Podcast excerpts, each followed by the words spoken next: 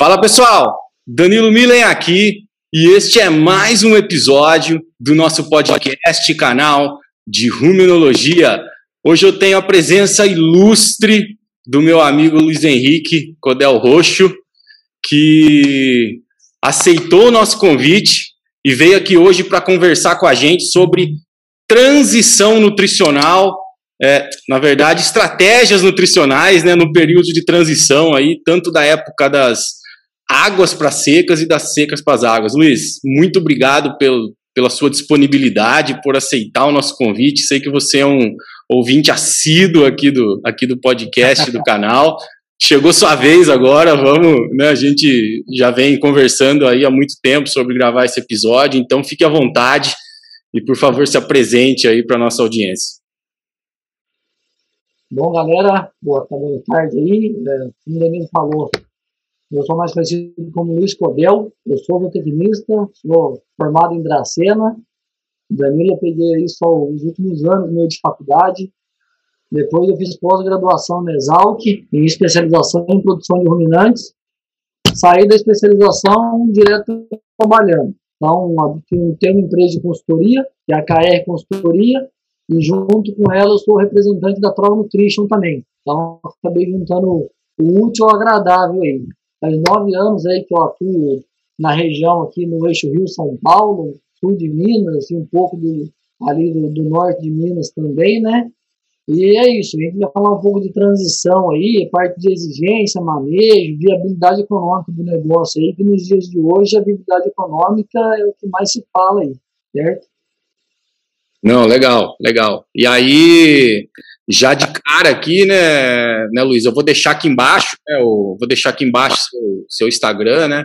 E para quem quiser seguir o, para quem quiser seguir o Luiz lá, ele ele posta sempre muitas coisas, né, várias várias visitas, né, filma muito, né, os, os, os clientes aí, né, o, o negócio dele mesmo também, né? Então, então tem muita story legal, muita postagem legal que o Luiz faz lá, sempre em torno do tema aí, né, de, de manejo nutricional, né, suplementação, né, níveis de suplementação. Então recomendo aí fortemente aí vocês seguirem as postagens aí, os stories do Luiz lá no, lá no Instagram que são que são sempre muito muito legais. Bom, bom Luiz, sem mais é, sem mais delongas, né, o contando um pouco aqui, quando eu cheguei em Dracena em 2010, né, vamos fazer, essa semana fez 11, 11 anos, né, que eu tô aqui, e o Luiz é, fez parte da primeira turma que eu dei aula lá de nutrição animal geral, na verdade a única turma que, né, quando eu cheguei, né, era o currículo antigo, né, tinha uma, tinha uma disciplina de nutrição animal geral, o Luiz estava lá, né, nessa, nessa turma, já saindo já, né, para fazer estágio, né, e aí, né, o, aquela loucura de bioquímica, nutrição, né, Luiz? O Luiz estudou muito lá, né? No... Todo mundo foi mal, só o Luiz acho que tirou acho que oito na prova, né? Foi um negócio. é. Energético, o negócio era bioquímica. É. muito bom, né? Então, então a gente tem um contato, aí temos um contato muito breve, quando ele, como ele disse, né, aqui em Dracena, mas é, muito bom ver agora você aí, né, bem, bem colocado, né, com, né, com bastante é, sucesso, né, no que você, no que você se propôs a fazer, né, dentro da zootecnia, dentro da nutrição animal nesses últimos anos, muito legal. Bom, então indo direto para o nosso tema, né, eu acho que nada melhor do que começar a conversar, né, de desse período de transição, né, falando de retorno econômico, né, como você mesmo disse, né. Então, às vezes, o produtor ele está é, ele tá aí no período do verão, né, como a gente estava agora, né, a gente está bem nessa transição agora, né, saindo do verão, indo para secas, né, então, o cara já começa a se preparar sobre a melhor estratégia para o período de transição que encaixe com a estratégia de seca dele, né? Mas é óbvio, né, que quando a gente vai lá no produtor, ele não está interessado se, se é 0,5, 0,3, é, o que, que você vai recomendar, um mineral aditivado, o que, que você vai fazer. Ele quer saber qual o retorno financeiro dele, né, no, no final das contas, né? Então, gostaria que a gente começasse esse papo aí com a sua, né, com a sua opinião aí, né, ou até o seu parecer técnico, né, sobre o retorno econômico, né, que como, como a gente conduz essa conversa, né, no, no produtor, no, no, cliente, né, sobre retorno econômico, sobre as diferentes estratégias aí de transição. Certo, Danilo, é, isso aí é, hoje é uma realidade muito pesada, é o que a gente mais escuta hoje, é a, é a pergunta. E aí, mas vai fechar a conta? Vai fechar a conta? Porque hoje soja está R$ reais, 3 mil, 3.300 a tonelada. Caroço de algodão não acha no mercado. Milho está batendo aí aos 90 reais a saca. Então a gente tem que usar muito bem o pasto na época que a gente consegue fazer uma roupa mais barata, né? E juntar com a estratégia de seca, abaixar a lotação na época da seca para diminuir menos de insumos fora da fazenda e tentar produzir o máximo de pasto dentro da fazenda que vai baratear o sistema. Lógico, quando a gente pensa em vender, botar animais no confinamento, aí não tem como escapar dos insumos, né? Mas aí a gente está pensando numa estratégia, uma ferramenta do sistema que é o confinamento, né? Adiantar o, o lucro. Você pagou o ágio do bezerro na recria, no pasto bom lá, com suplementação, lógico. Pagou o ágio, antecipa esse lucro, daí faz o confinamento. vou compartilhar a tela aqui, que tem o, o, as tabelas aqui, ó. Você, sem contar, né, Luiz? Desculpa te interromper, né? A gente está gravando esse podcast no dia 30 de março de 2021, né? Então, como você falou, alguns preços aí, né? Às vezes o pessoal vai escutar aí, escuta mais para frente aí no ano, só para o pessoal se posicionar. Hoje é 30 de março de 2021, só para o pessoal fazer a, né, a relação aí com os preços e a época do ano que a gente está. Exatamente. Então, já, já, pensando nisso, né, que fica aí disponível para todo mundo o ano inteiro, então, aqui, né, isso aqui é, é o pasto aqui o ano inteiro, né?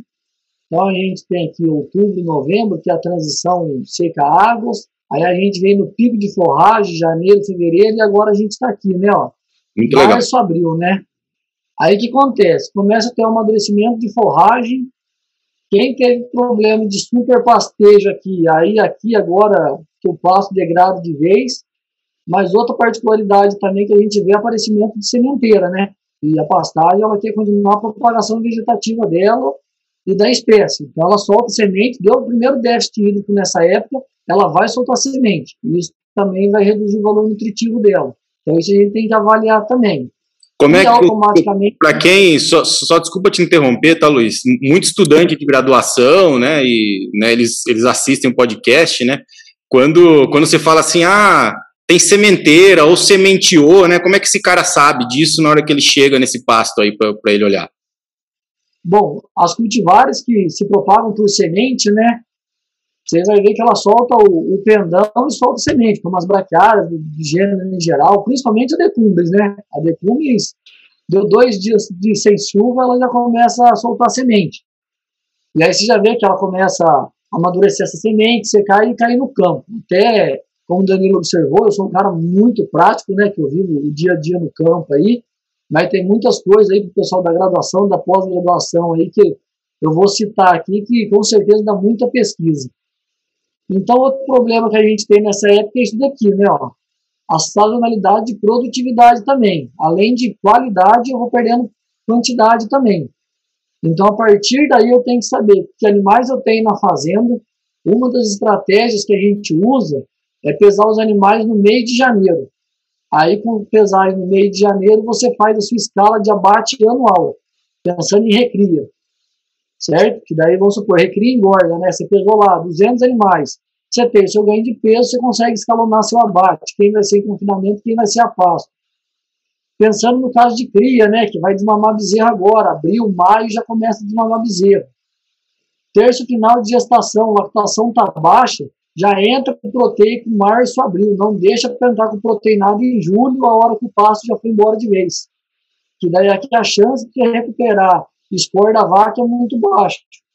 Pensando na programação fetal aí, que está bastante desenvolvida as pesquisas já, a gente vai ter o terço médio de gestação aqui, né? O, o segundo o meio da gestação. Então, aqui que a gente tem que também suplementar essa vaca, que consequentemente a gente está suplementando bezerro. Tá, então, então, então você disse em relação, em relação a suplementar, a primeira parte foi suplementar o bezerro é, no início da transição, em março, abril, suplementação proteica, é isso? Isso, exatamente. A recria, né, vamos supor, se o cara passou as águas com mineral ou mineral aditivado, apesar que hoje em dia está todo mundo usando proteinado o ano inteiro, quase, uhum. mas aqui é fundamental. Porque vamos supor, é, você tem um ganho de peso nas águas de 500 gramas por dia, 500 a 600, só no, no mineral. Se você não suplementar com proteinado, você vai ter um ganho de 300, 350 gramas nessa época aqui de transição. Você continuando com proteinado, você mantém seus 500 gramas por dia. Então, é jeito de você manter o ganho de peso linear aí, pelo menos até aqui em junho. Aí junho não tem jeito, aí junho a qualidade da forragem cai demais, aí proteico energético às vezes consegue manter esse mesmo ganho de peso, mas daí já tem que ter a viabilidade econômica hoje, né? Então, tá, e aí, assim, e aí então, então a gente está falando de, de garrotes, né? Animais que foram desmamados aí, é, animais que já foram desmamados, né? Que a gente está falando, né? Nessa estratégia. Isso, exatamente. Tá. Exatamente. Animais que foram desmamados, por exemplo, no ano passado, né? Que estão na, na, na, na estação desse ano aí para ser abatidos ou entrar no confinamento, né? O animal no pé da vaca, ele tem o leite, que é a principal nutrição dele ali é leite, né? Independente se o animal tem feed ou não, o principal alimento dele vai ser o leite, ele não vai deixar de mamar para ir no coxo. Então você consegue um ganho adicional do creep aí no bezerro que nasceu aqui em outubro, novembro. Ele já pega a forragem boa de qualidade, mais o creep. Com isso daí a gente tem menos preocupação com ele, né? O problema é a recria que está sem o leite. Então por isso a gente tem que se atentar muito na hora de fazer o plano nutricional da transição da seca é saber qual que é o futuro desse animal. Eu vou botar ele em confinamento aqui mais leve, com 300 quilos, eu vou fazer o sequestro da recria, eu tenho um volumoso barato para isso, né? Então, pensando em tudo isso, é, aqui meio resumidamente, né, uma tabela de, de exigência nutricional aí, de consumo de matéria seca, as forragens hoje, muita região já está com 4% de proteína, já decaiu bastante a qualidade, né? Então isso, até um dos episódios lá de TIP, que falava fazer análise bromatológica, né? Isso aqui entra muito. Lógico, não vai fazer análise bromatológica toda semana na TIP, mas pelo menos no início, para saber de onde você está começando. Então vamos supor que a gente fez aqui, 4% de proteína, que está a forragem do capim, você pega aí um animal de 300 quilos, por exemplo, né, que foi desmamado no ano passado.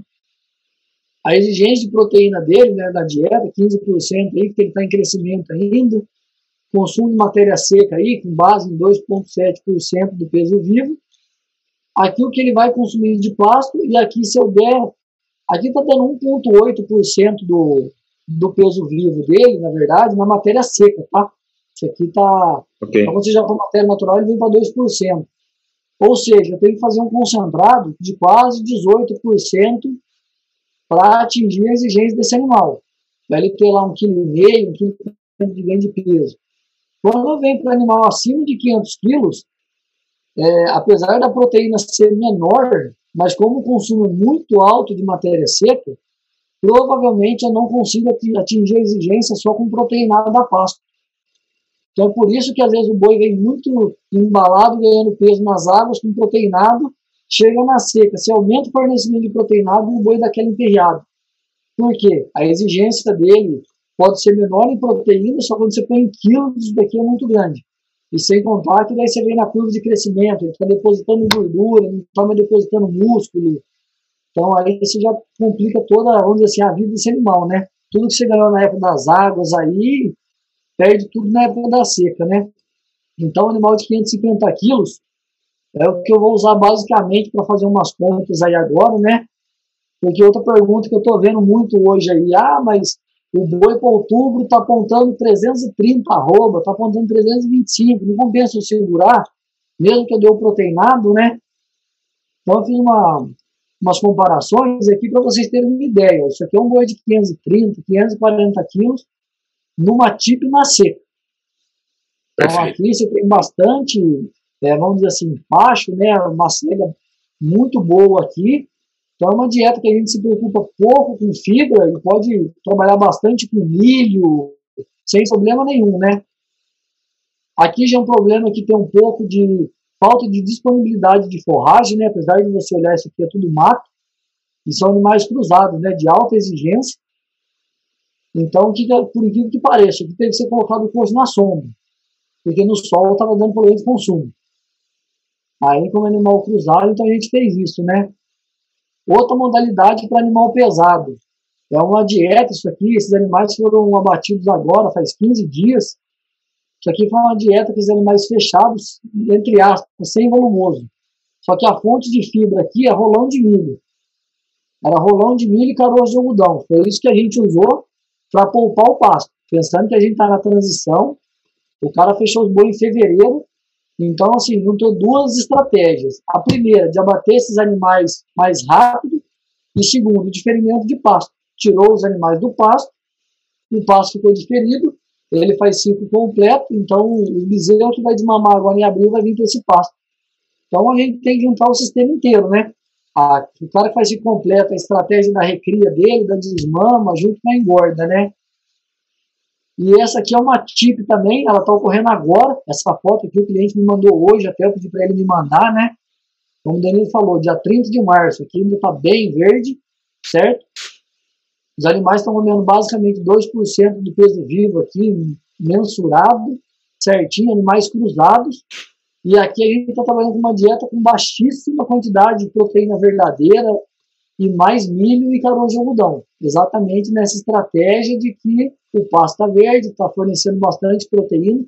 Foi feita a análise bromatológica desse pasto, deu 12,3% de proteína. Então, assim, praticamente a gente se preocupou. Vamos dizer, a gente falou assim: bom, a gente tem um de excelência e qualidade, só falta energia, né? Que é as forrageiras aí em geral, né?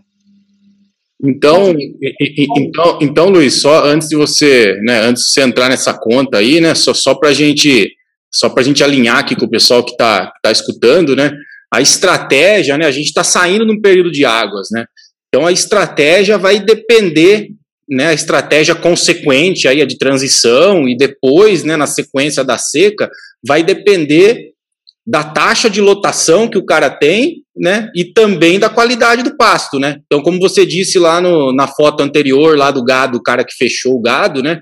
É, obviamente que ele passou a, as águas bem, aí chegou numa hora que quantidade de gado que ele tinha em cima do pasto, o pasto não ia suportar, porque a gente está entrando na transição. Então decidiu tirar a cabeceira do lote, o lote mais pesado para né, fechar, né, para aliviar o pasto e então o restante do lote continua né, na, naquele pasto, né, vamos dizer, o meio e o, e o fundo do lote continuam né, na transição né, até, a, até chegar na seca nesse pasto. Lembrando que né, toda a estratégia nutricional de sistemas em pasto, por mais que tenha aí um montão de concentrado sendo suplementado, você precisa ter pasto, né? Então, não pode esquecer, você, sistema em produção em pasto, você tem que ter pasto, pelo menos, né, o mínimo possível aí para os animais combinar, ok?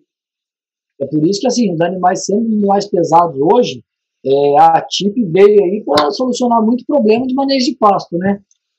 O cara ah. tem animal de 330 quilos, o pasto está ruim, põe na TIP. O animal está com 500 quilos, mas não está acabado, põe na TIP. A TIP, assim, virou a solução de, de muita gente, né? E, aqui, ó, e, outra, na... e outra também para fazer esse ajuste que você disse de energia e proteína, né? Então não é, receita, não é receita de bolo, né? Igual você disse, o cara tem o pasto muito bom, 12% de proteína. Né? Então você não precisa colocar, né? Você fez suas contas, às vezes você não precisa colocar uma fonte de proteína, igual farelo de soja, farelo de algodão ou de amendoim na sua ração, porque o pasto já está já tá dando o que ele precisa de proteína. Diferentemente, nessa mesma época do ano, tem pasto que já está amarelando, né? Tem lugar que está chovendo menos, né? E aí o nutricionista tem que ir lá e muitas vezes colocar um pouco de proteína verdadeira no suplemento para equilibrar, né, essa essa né, essa falta de proteína do pasto. E não deixa, e às vezes o nível de suplementação às vezes é o mesmo, né? Às vezes você tem aí 0,3 ou 0,5 do peso vivo, às vezes o nível é o mesmo, mas o conteúdo nutricional é distinto, com base na qualidade do pasto. Sim, não, exatamente. Inclusive aqui na, na região, é, chove muito e tem muita fazenda de várzea aqui, né? Uhum. E aí, Angola, que é esses capim nativos de várzea. A gente já mandou fazer análise bromatológica porque essas fazendas não consomem suplemento proteico de seco, por causa do teor de ureia. Okay. Quando você faz análise bromatológica, vamos dizer assim, o nitrogênio amoniacal dessas forragens é gritante, parece uma ureia verde. Então, assim, é, trabalha com suplemento proteico de águas o ano inteiro. Pode ser que dê um consumo um pouquinho maior na seca, mas se botar o proteinado de seca aí, 10% de ureia, 12% de ureia, não dá consumo, no máximo 5%. Então é exatamente o que você falou. Então, quando você faz, assim, às vezes, uma dieta para uma área dessa, você precisar de proteína muito pouco para fechar PDR, é, PNDR, porque o resto, o ureia é um cheiro que vai, 80, 60 gramas para um boi de 500 quilos, praticamente nada. Praticamente nada. E pensando nessa questão do, do, da suplementação de meio por cento, né? Uma coisa que o pessoal tem muito medo, às vezes, de fazer a TIP, fazer uma suplementação mais agressiva no dia de hoje, o que, que é?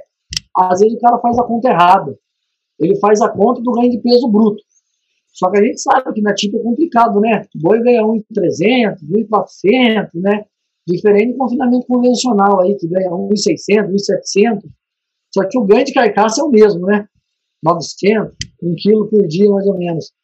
Então, se a gente for fazer a conta, né, no, no, na suplementação proteica energética aqui de meio por cento, animal ganhando 600 gramas, né, nessa época, e uma 2% ganhando 1,400, a gente tem que aqui o animal vai estar com 504 quilos e aqui 567.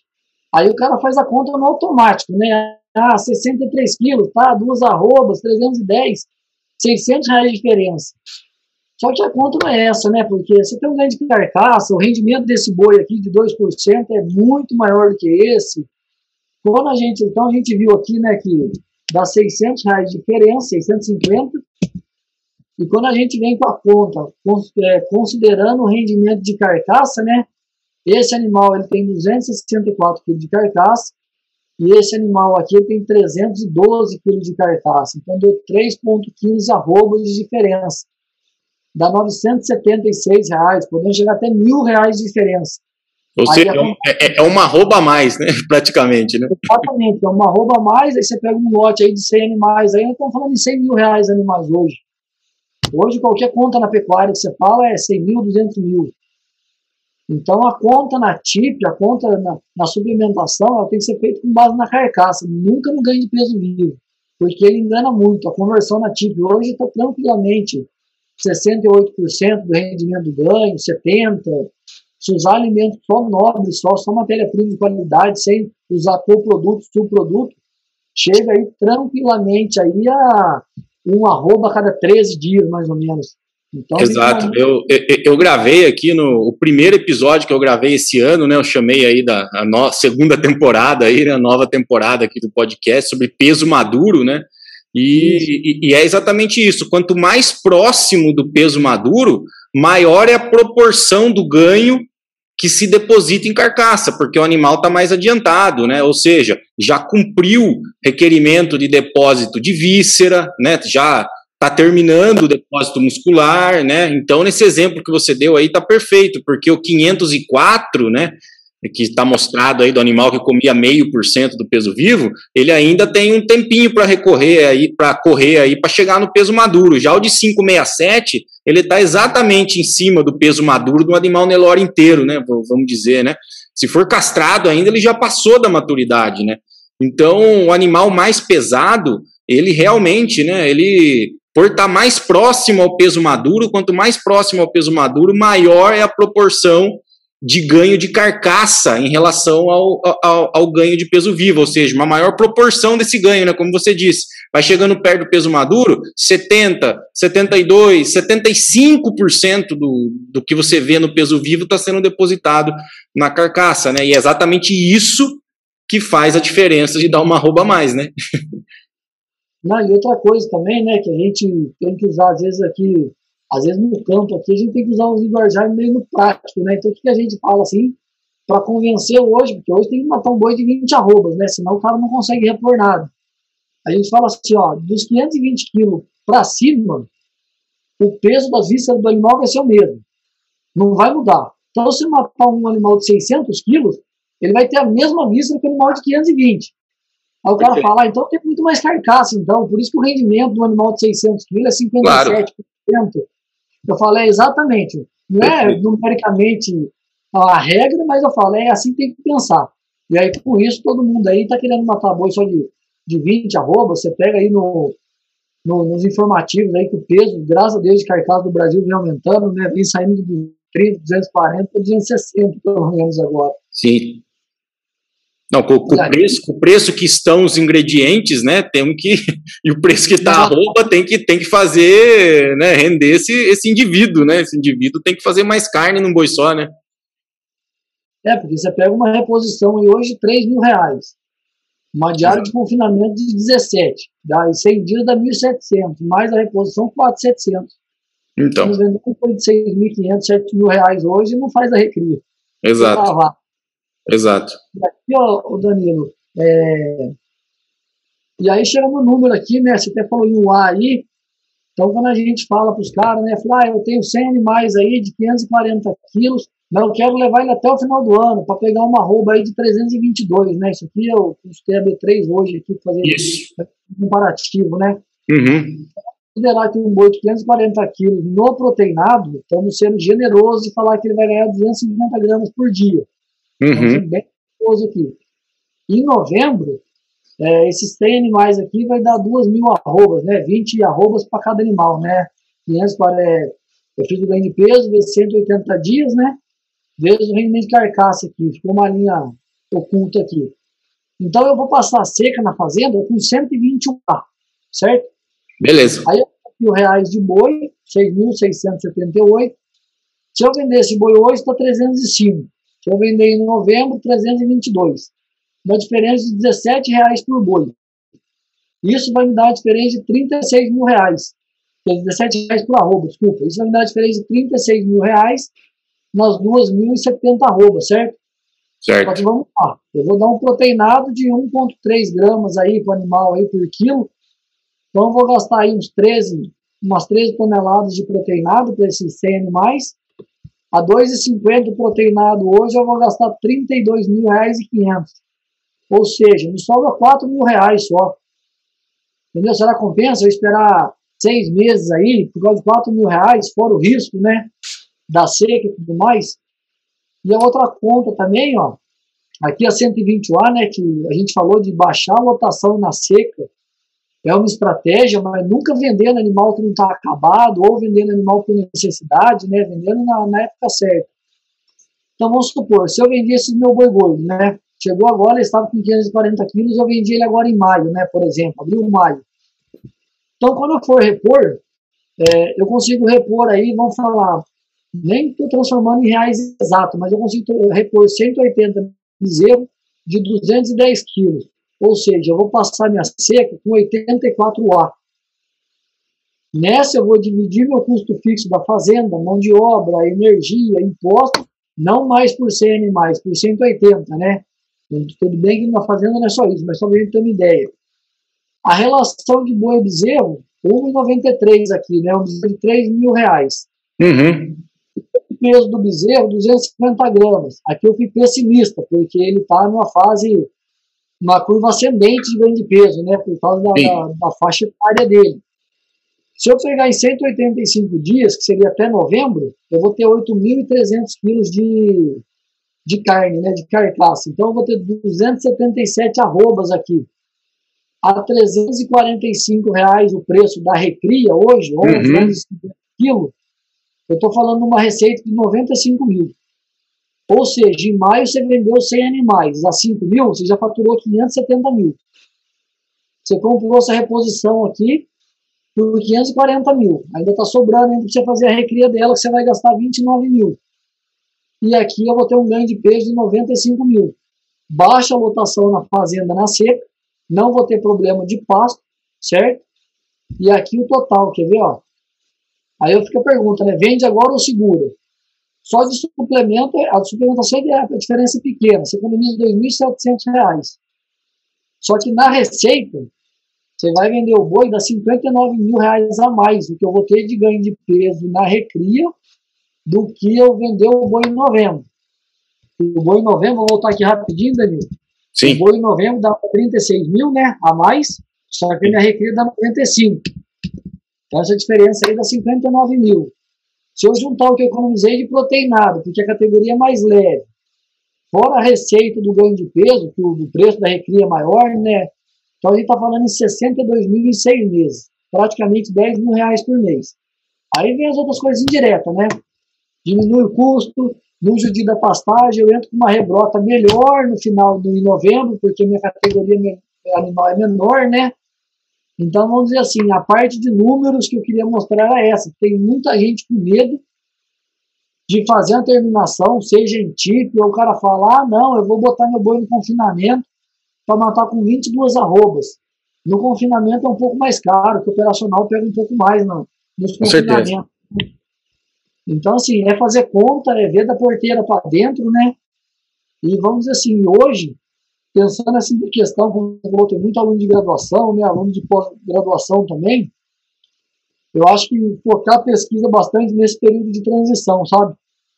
O cara ser mais assertivo na decisão da estratégia nutricional dele. Falar assim, ó, trabalhar com mais energia, menos energia, mais PDR na, na entrada das águas, por exemplo, pasta muito verde, né? Talvez o uso de gordura protegida hoje no preço do milho está muito viável, falta trabalho em cima disso, né? Uhum. trabalho fora, mas aqui no Brasil, assim, talvez tem menos trabalho disso.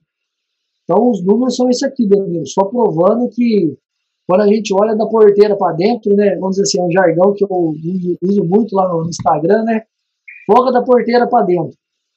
E quantos reais a mais teria que estar a roupa do boi para me ganhar 62.090? Teria que ser pelo menos uns 60 reais a mais. Isso jamais a gente tem controle disso, né? Então, ou, ou, seja, né, o cara, ele tinha um boi, né, que você fez a conta aí de 540, né, em maio, que praticamente já tá num peso de abate, né, então, então se o cara abater em maio, ele pega o dinheiro, compra, compra a reposição, leva essa reposição até, né, até novembro aí, né, e que seja para vender boi magro, né, depois, se ele faz isso, na, na verdade ele está investindo no negócio dele, né, e aí, investindo no negócio dele, ele abateu os animais do mesmo jeito que ele ia abater em novembro, ele antecipou, comprou bezerro, engordou esse bezerro com uma suplementação mais barata e no final das contas ele ganha aí em torno de 60 mil a mais do que se ele segurar e não investir, né? Ou seja, deixar para receber um capital mais tarde, né? Assim, falando de negócio, né, né, né Luiz? A gente sabe que é, dinheiro na mão é. Né, a hora que o cara pega o dinheiro na mão, ele pode direcionar o investimento.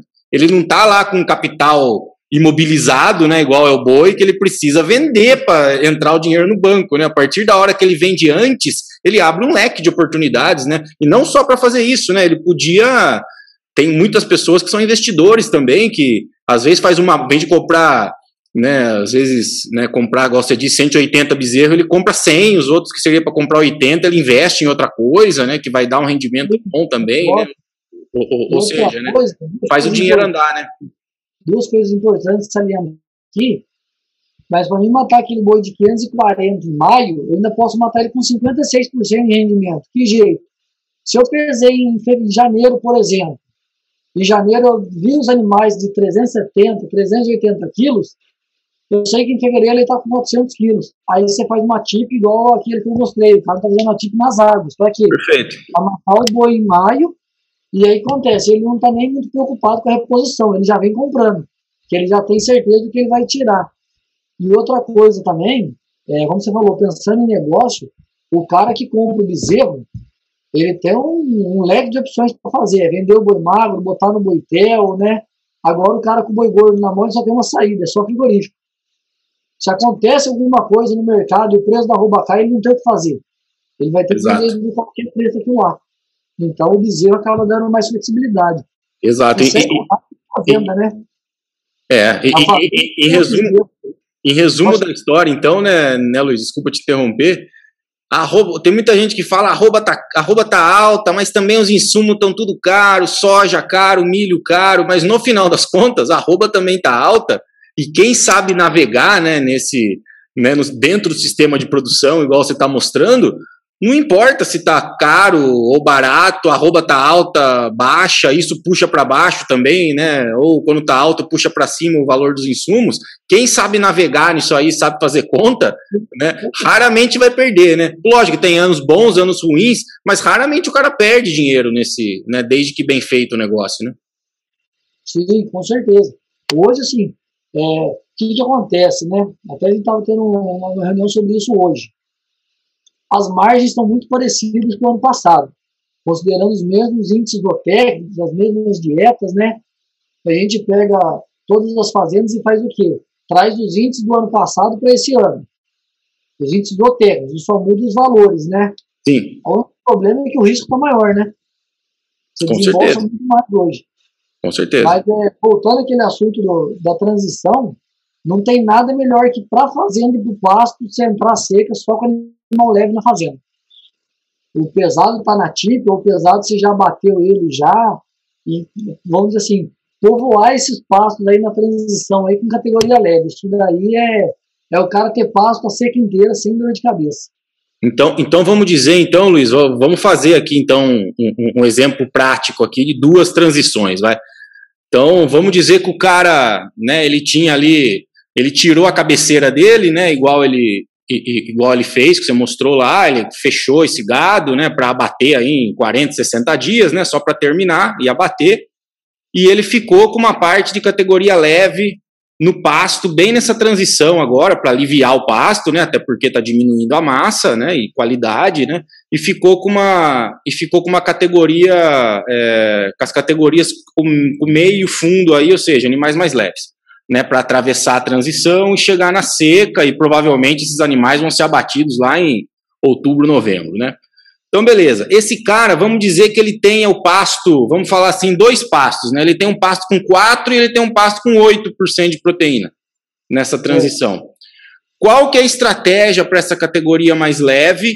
Se ela entrar no pasto de 4 e se ela entrar no pasto de 8, né? Vamos dizer assim, nessa entrada de seca. Qual, qual, que, é, qual que é a recomendação usualmente que você faz é, para essas categorias? Nessa situação, né? Eu vou fechar essa tela aqui, ô Danite, aqui acabou já, aqui, ó. Eu, eu, eu, entendo que diretamente na transição você não vai ter um pasto de quatro, né? Mas só uma situação hipotética, né? É o que acontece. A gente pensando nesses dois pastos, né? um de 4% e um de 8%, o é, que, que ele pode fazer? Se for trabalhar com proteinado, e ele faz na fazenda proteinado, ele vai ter que trabalhar com proteinados diferentes um proteinado talvez com 7% de ureia nesse de 4 e um proteinado de 4, 3,5% de ureia no de 8, certo?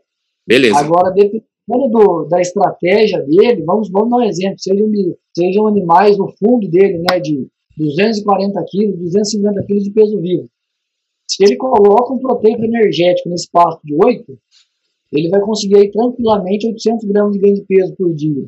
Aí a gente já fez bastante simulação é, o NRC 2016 eu apanhei um pouco para poder fazer essas simulações com proteica energética no pasto, né? Ele é mais no confinamento. Mas o LRMS, se você alimenta ele certinho, ele acerta o ganho de peso perfeitamente a pasto. Então ele vai dar 800 gramas por dia de proteica energética. Ou seja, o animal de 250 quilos, ele chega a 350, 360 no finalzinho de setembro. E aí você bota ele no confinamento e mata em dezembro, quando eu estou sonhado boi do, o boi mais caro do ano, né? Que é no final do ano. Legal. Então, pensando no negócio dele, é, se o bezerro tiver acima de 250 quilos, eles têm, têm estrutura para matar esse animal no final do ano, vai no proteico energético. Proteico energético, normalmente, aí com 5%, na seca é, é ideal trabalhar com meio por cento do peso vivo, que não parece. Esse efeito substitutivo de forragem na seca é muito positivo de duas uma, ou você vai aumentar a lotação ou você vai poupar pasto. Então isso é muito bom. O proteinado de baixo consumo, aí vamos dizer assim, é, 0,1,5%, 0,1% de peso vivo aí, ele vai ser muito bom aí se você tem mais de 300 quilos, que daí você tem certeza que ele vai chegar com 360 se botar ele no, no ou no confinamento. Então você vem com proteica energética no lote mais leve e proteinado no lote mais pesado, você já com todos os animais juntos no, na, na, fase final da, da terminação, né? Tem muita gente que não está preparado para isso, é até engraçado o cara fala, nossa, deu um vazio na fazenda agora. É, então, então se o cara tiver uma fazenda, vamos dizer assim, que né, isso é típico acontecer, né? Então o cara pegou a cabeceira, colocou lá para terminar, né, numa tip, né, ou sei lá, aí, igual você mostrou, e aí ele ficou com o meio e com o fundo, né? Então vamos dizer que o meio, né, o animal mais pesado, né, que o fundo, né? E ele tem exatamente dois pastos, né? Vamos dizer que ele tem uma várzea lá que está um pouco melhor e uma área que está mais seca um pouco, né? Então recomendado seria ele colocar os, os bois mais leves no pasto melhor, né? E os bois mais pesados no pasto pior, e aí ajustar o nível de, de, de suplementação e o conteúdo nutricional da suplementação também. É isso, né? Sim, ganho de peso, né? Às vezes tem gente que fala assim, ah, mas você vai prejudicar o lote top. Eu falo, não, o lote top já foi batido, né? Então o lote meio, por acaso, o lote meio, tudo bem, a exigência é maior, não sei o quê, ele poderia estar num pasto de melhor qualidade, mas aí é já pensando na estratégia do negócio, né? Porque, vamos supor, você dosando o proteinado, você consegue fechar proteína. Lógico que você vai ter um desempenho menor, mas o que importa no final das contas lá é o cara fechar a conta dele lá e ter o máximo de animais no abate no final do ano, né? Ele está repondo, aí vamos dizer, né? Aí a gente já vai entrando no, na transição seca-águas, né? Que seria uhum. lá em outubro, mais ou menos, novembro, depende da região, né? Tem gente que fala, você tá louco, aqui é só dezembro. Aí você pega umas regiões, por exemplo, no sul do país chove o ano inteiro. No Pará, por exemplo, eu falei com um cara, ele falou que em setembro lá já está na transição já. Então o que, que acontece? Se você vem com essa carga animal mais leve, quando você põe esses boi pesado, né, que a gente falou, né, essa recrio que entrou no confinamento em setembro, você deixa a votação bem baixinha na transição, as primeiras chuvas que vier com ou sem adubação, o rebrota do pasto é muito boa, né? Então você Sim. consegue melhorar o poder de rebrota, aí você tem perfilhamento, tem muita matéria orgânica no solo também, porque você deixou uma, vamos dizer, uma cama de forragem muito boa. E aí isso aí vira uma engrenagem, né? O cara vê que ele faz uma coisa certa, puxa tudo. E se ele faz uma errada, puxa tudo também, né? É, é, é eu acho que isso que você está falando, especialmente, é, é, muito importante, porque nessa transição de seca água, né? Às vezes o cara quer falar assim, não, daqui 15 dias o pasto vai estar tá bombando, então eu já vou fazer uma lotação mais ou menos de média para alta já, né? Para aproveitar essa, essa rebrota, né? E na verdade, ele tem que exatamente deixar uma lotação baixinha para o gado não conseguir comer essa rebrota, né? Porque você acha que o, o, o bicho estava na seca até agora. Na hora que nasce uma pontinha ali verde, você acha que ele vai comer o quê, né? Na, na, hora que nasce um capim bonitinho, novinho, né? Então, até para deixar né, esse capim nascer, né? Exatamente perfilhar, né? Tem que trabalhar com uma, com uma, lota, uma lotação mais baixa mesmo, né? Nessa transição, né? Não, exatamente. E aí, assim, né? Coisas que a gente ia na, viu na faculdade, depois você acha que você vai esquecer. Aí você começa a entrar, vamos dizer, no primeiro ano de faculdade, fisiologia vegetal. Você corta o meristema apical, desenvolve o lateral. Você corta o lateral, acaba a planta, né? Exato. Então, dois meristemas.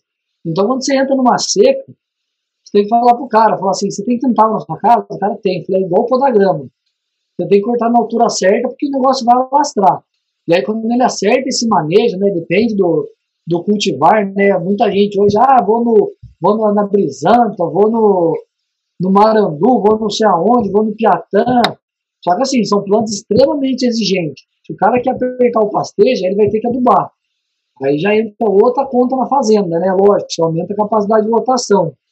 Mas é assim, eu acho que é os dois períodos que a gente está conversando hoje aqui, crucial no manejo de pasto aí para a estratégia nutricional da fazenda. Transição da seca o cara não passar a seca, vamos dizer, na terra, sem pasto nenhum, e na seca águas, né? Que daí o cara é, vai ser a, vamos dizer assim, a chave da produção de forragem dele nas águas.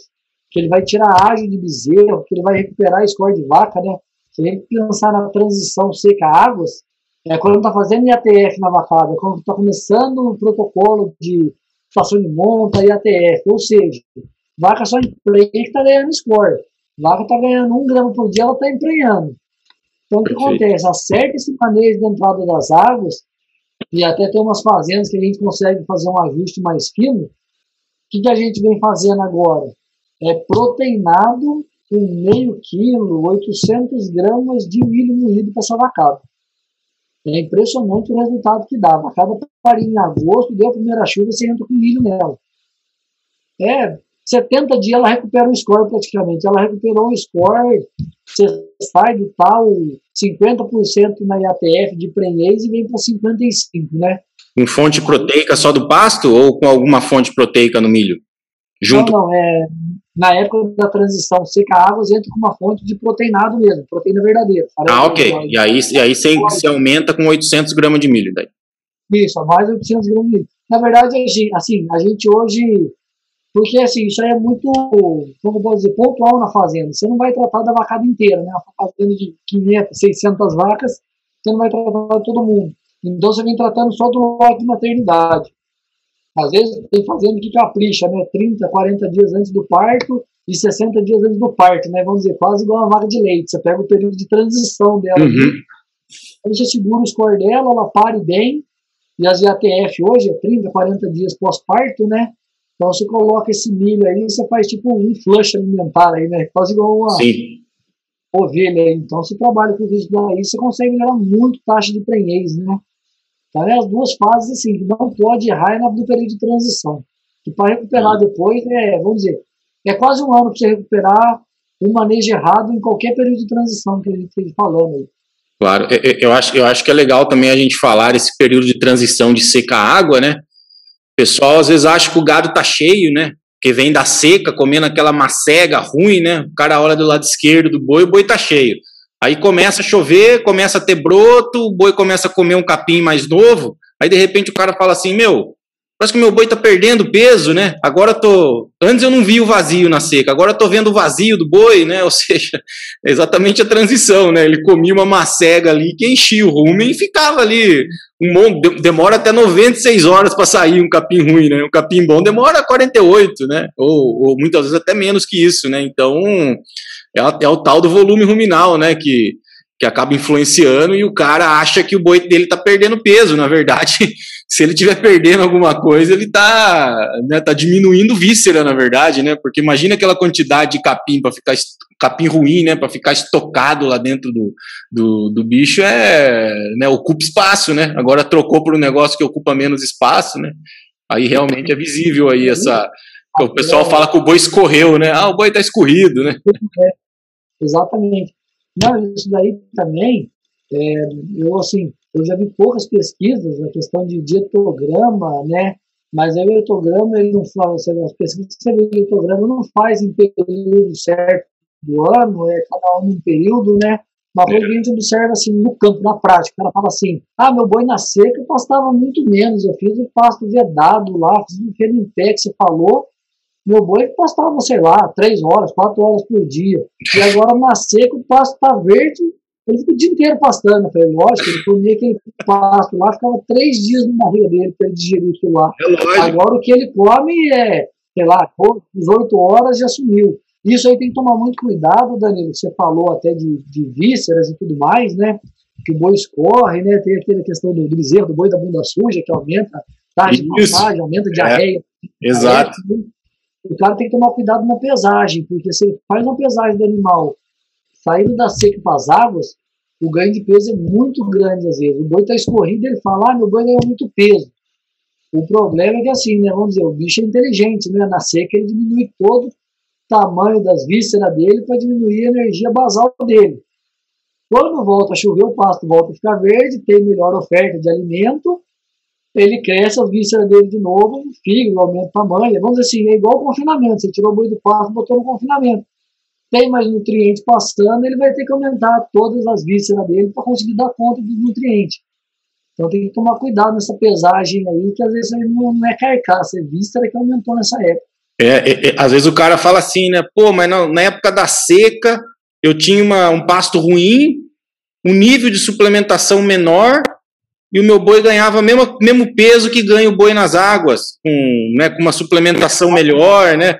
Pô, mas, mas na seca o pasto tá pior, né? Mas a exigência do animal, como você disse, né? Ele baixa a energia de manutenção, né? Porque tem uma menor disponibilidade de nutriente. Aí, se vai menos, se precisa menos energia para manutenção, sobra mais para o ganho, né?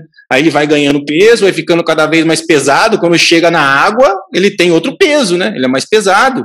Precisa de mais energia para manter o corpo dele. E aí, obviamente, você precisa dar mais nutriente, que é o que a água faz. E aí, muitas vezes, o, muitas vezes o, o ganho de peso acaba sendo igual, às vezes até menor, e o cara fala, pô, como é que você explica isso, né? Pô, isso aí é questão de requerimento, né? Não tem jeito.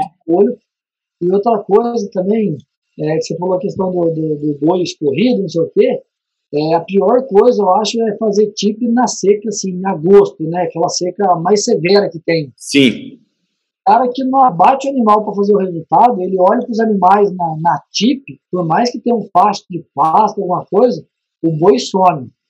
Você olha assim que eu falo, eu falo, falo pro pessoal, falei, gente, o boi tá comendo aí, boi de 500 quilos, vai, 10, 11, 11 quilos e meio de concentrado. Se você for parar para pensar de uma maneira prática, é um balde praticamente, 11 quilos de concentrado, né? Sim. Então você imagina um balde no rumo e sustentar um boi. Sendo que quando você está na época das águas, ele come aí 10 quilos de matéria seca num passo de 25% de matéria seca vai dar 40 quilos. Imagina 40 o volume ruminal é muito maior no, né, no, nesse exemplo que você deu do passo das águas do que no TIP comendo 10 quilos. Aí você tem que falar pro cara, você tem que ter paciência. A hora que você matar o boi, você vê o resultado. Só que nisso tá passando dia, gasto de diária, né? Então, assim, o boi de tipo ele é escorrido meio de uma maneira geral o ano inteiro, mas na seca é quando você fica mais assim, mais é porque, impactado de ver. É, porque você se antecipa o escorrimento do boi, vamos falar assim, né? Se ele entrar numa tipa em agosto, ele tá cheião lá, por mais que o pasto ele esteja cheio de pasto ruim, e às vezes nem peso ele tá ganhando, né? Porque exatamente isso, o pasto demora para liberar espaço para ele comer de novo, né? Mas ele tá bonitão lá, né? Parecendo que tá cheio. Aí você põe esse bicho no tip, igual, igual você falou, dá um balde de concentrado para ele, ah, demora três, quatro dias, o bicho tá escorrido, né? Já, né? É sair aquele pasto de lá, o bicho tá escorrido e o cara acha que não tá dando certo a estratégia, né? É, a gente não conseguiu fazer isso, né? Vamos dizer assim, de uma maneira é, científica, né? É. Mas se, se alguém aí tiver a, a, ideia de fazer, legal também. Pegar o período de adaptação na TIP e ver o ganho de peso de carcaça, vamos dizer, vai ter que abater esse animal, né? É. Faz aí o ganho de peso vivo e o ganho de peso de carcaça. Normalmente, o que ele está perdendo de víscera, ele está ganhando de carcaça. Por isso que, às vezes, na TIP, o cara que pesa 30 dias fala, meu boi ganhou 500 gramas por dia. Eu estou gastando 18 reais por dia e meu boi ganhou 500 gramas por dia. Só que o que acontece é que depois de 90 dias que ele abate o boi, ele fala, nossa, mas deu 1 quilo de carcaça por dia. Ou seja, é. aqui no campo a gente não consegue mensurar, mas a gente está assim, que nesses, a gente sempre faz a adaptação da TIP um pouco mais longa, né? 21, Sim. 23 dias aí, não faz curto. Então a gente tá achando assim, que vamos dizer, faz um, faz um X, né? Porque ele vai perdendo de peso de carcaça, de, de vista, desculpa, e vai ganhando de carcaça, né? Perfeito. A gente tá achando vale muito próximo. É, eu, eu, eu, é exatamente isso que a gente está conversando. O boi de época de seca, né, ele diminui a exigência de manutenção. Aí junta que isso ele está na fase final da vida, né, aonde praticamente uma maior proporção do ganho vai para a carcaça, e aí ele ganhava, sei lá, 150 gramas na seca num pasto ruim, mas se isso, se 80% for para carcaça, vai o quê? 120 gramas para é. carcaça, que não é nada.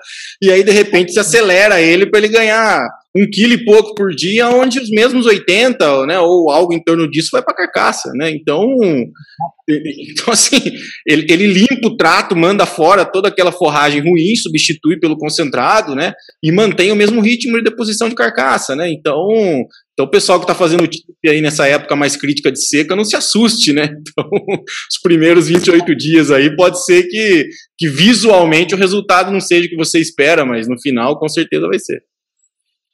E assim, independente da faixa de transição, seja para recria, né? Falando aí, vamos dizer assim, na parte, vamos dizer, na, na recria e na engorda. Até foi uma, uma coisa que você falou no episódio anterior aí. Vai ver os animais no campo porque, assim, o cara fala para você, ah, meus animais estão 400 quilos de média. Já teve cara que mandou para mim um, um, vídeo, eu olhei a boiada, a boiada era uma, você chega na fazenda, é uma boiada que cabe 620 quilos mesmo, uma boiada tardia pra caramba, aí você pensa 420 quilos, você fala, ah, vou tocar energia nela, é uma boiada, é uma boiada Angus, só que eles dão um touro, um touro 5, por exemplo, né, na, na classificação genética do Angus, então Acho muito importante isso de você olhar o, os animais, e aí você traça a estratégia tanto nutricional, de manejo, com base nisso daí, né? Você tem que saber, eu falo, você tem que saber o tamanho do vagão que você tem para encher. Exato. Não, e, e, muitas vezes, né, por isso que eu sempre falo aqui que tem que, que tem que sempre consultar um nutricionista, né? Porque muitas vezes a gente faz o, o vamos dizer assim, você formula a sua ração, o seu suplemento na média do lote, mas muitas vezes você formula para o fundo do lote, por exemplo, ureia. Se você for pegar um pouco mais na ureia, você não pode formular na média. Você vai pegar pelos bois mais leves, exatamente para você não, não, intoxicar né, os mais leves. Então, depende até dos produtos que você vai usar, né? É, ah, vai usar ureia protegida, já muda de história, né? Ah, vai colocar gordura no suplemento, né? Então, dependendo do que você for colocar no, ou, dos ingredientes que você tem disponível, vai mudar a perspectiva né, que, que você vai usar para fazer seu suplemento. Então, e, e, então não é receita de bolo e nunca foi, né? Os maiores exemplos de sucesso estão aí, né? dos, que não, dos que não seguiram receita de bolo. Não, é impressionante, tem confinamento que a gente atende aqui já faz sete anos já. O cara fala, mas não vai ter um ano que você vai repetir a dieta pelo menos um ano, faz sete anos, e fica muito próximo, mas assim, um ano sai de 140 gramas de ureia para 150. Aí o ano passado ele resolveu usar grão úmido, né? Falou, não, vou usar grão úmido. Na verdade, grão úmido. Tem solúvel pra caramba. Aí eu, aí eu coloquei ureia 190 gramas. Ele falou, agora vai mais ureia. Eu falei, lógico, tem muito mais carboidrato dentro do negócio agora. Agora o negócio pega muito mais fogo agora, né? É.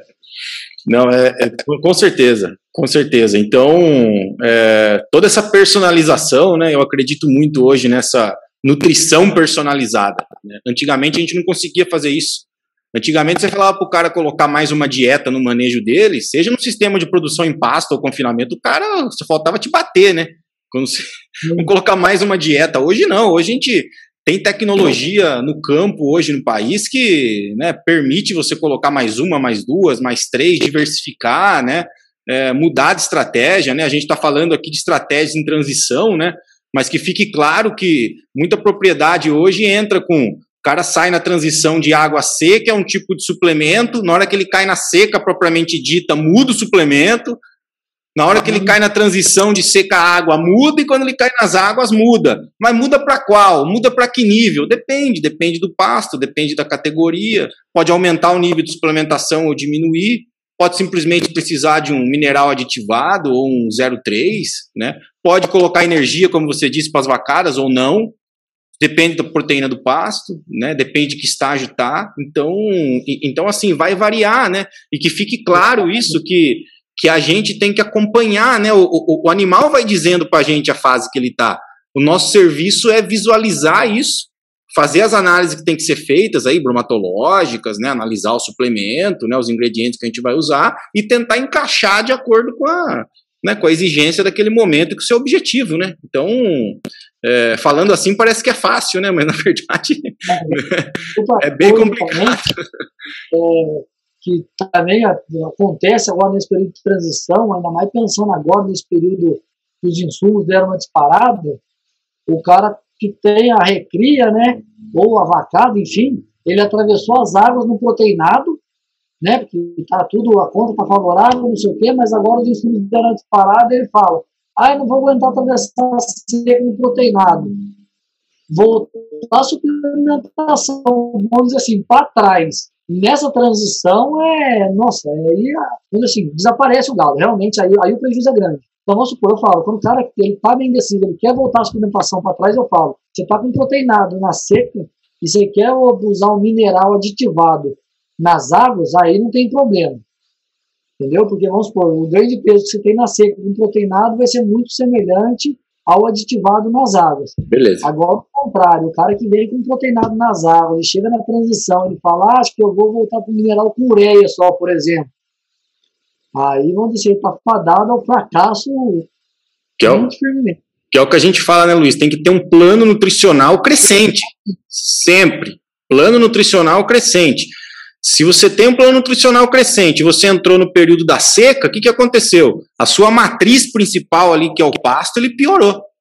Então, se ele piorou, você tem que compensar de outro jeito. Você tem que compensar no seu suplemento. O que não pode acontecer é você fazer um plano decrescente. Aí o animal vai voltar. Não tem, né, não tem, não tem segredo. Vamos dizer assim, o, o exemplo extremo disso, né?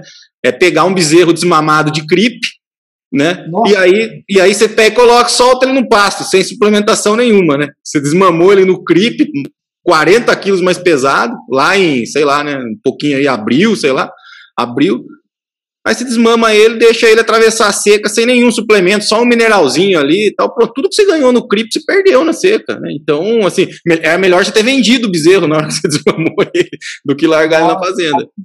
E aí, e aí junta tudo. O cara não quer continuar a suplementação, aí põe no pior passo, fala, isso aí vai demorar para vender ainda. Aí joga no. Aí vira uma bola de neve, realmente. O bezerro de cripto hoje, é o que eu falo. O cara fala, ah, mas é um bezerro caro, não sei o que compensa. Eu falo, compensa. Só que você tem que continuar daqui para frente. Exato. É a nutrição. para a mesma coisa. Ah, eu quero fazer a tal da prefocínio. Dá certo? Eu falo, dá. Eu falo, só que são dois anos de proteinado. Ela emprenha, você dá proteinado, ela pare, você dá proteinado, ela reemprenha, você continua no proteinado. A hora que ela parir a segunda vez, aí você vai ver o que você vai fazer da sua vida. Mas eu falo, é dois anos ela comendo farelo de soja. Ela tem que fazer o plano muito bem desses animais aí. Legal. Pô, demais, Luiz. Eu acho que, nossa, a gente, a gente aprendeu muito com você hoje. Eu acho que foi um papo muito legal aqui. É muito bom ter essa visão, trazer essa visão prática do campo aqui para a nossa audiência, né? Então, é, muitas vezes aqui, até nos episódios que eu gravo sozinho, né? Apesar de, de ter certa experiência prática em alguns assuntos, mas eu acho que, né? Eu não estou no campo todo dia, né? Como você, então, né? Tenho certeza que, que, o pessoal vai gostar demais desse episódio, né? Puta papo técnico aqui, então então vou pedir para você também me ajudar a responder as perguntas lá no YouTube, porque com certeza vai ter pergunta, né? O cara, ah, eu tenho um lote assim assado, faço o quê, né? Então é, o pessoal interage bastante é, quando o episódio é assim bem bem prático técnico, né? Então então eu agradeço muito pela sua pela sua disponibilidade, né? E dependendo aí da interação, vamos ter que gravar outro, né? Tem muito assunto aqui para é para a gente conversar. Danilo. É, como você sabe, né? Eu estou sempre aí assistindo aí os vídeos, né? Até o brinco, né? Nós temos que puxar na bioquímica, viu? Temos que pegar o livro, dar uma lembrada de uma coisa. Eu falo, vou acabar fazendo mestrado aqui pelo YouTube agora, de nutrição só na bioquímica, né? Mas assim, nossa, muito proveitoso os vídeos, né? Eu assisto bastante mesmo, que a gente sabe que a gente tem a nossa vida na prática aqui, né? Só que a hora que o negócio aperta mesmo é a teoria, né? Lógico, né? A gente não expõe essa teoria no, no campo, né? Mas a gente puxa toda essa teoria aí para saber o que vai acontecer, porque como a gente está na prática aqui, a pior coisa que tem, a gente está trabalhando com o dinheiro dos outros. E hoje a pecuária está muito valorizada, então tem que tomar muito cuidado. Pode ficar tranquilo, que o que tiver de, de perguntas aí, tudo aí, vou colaborar aí, espero que todo mundo tenha gostado aí. E, tranquilamente, que é muito feliz de ser convidado aí, a gente vai ver, com certeza. Beleza, vou deixar aqui de novo aqui para passar aqui no final o Instagram de novo do Luiz, né, para vocês contactarem ele.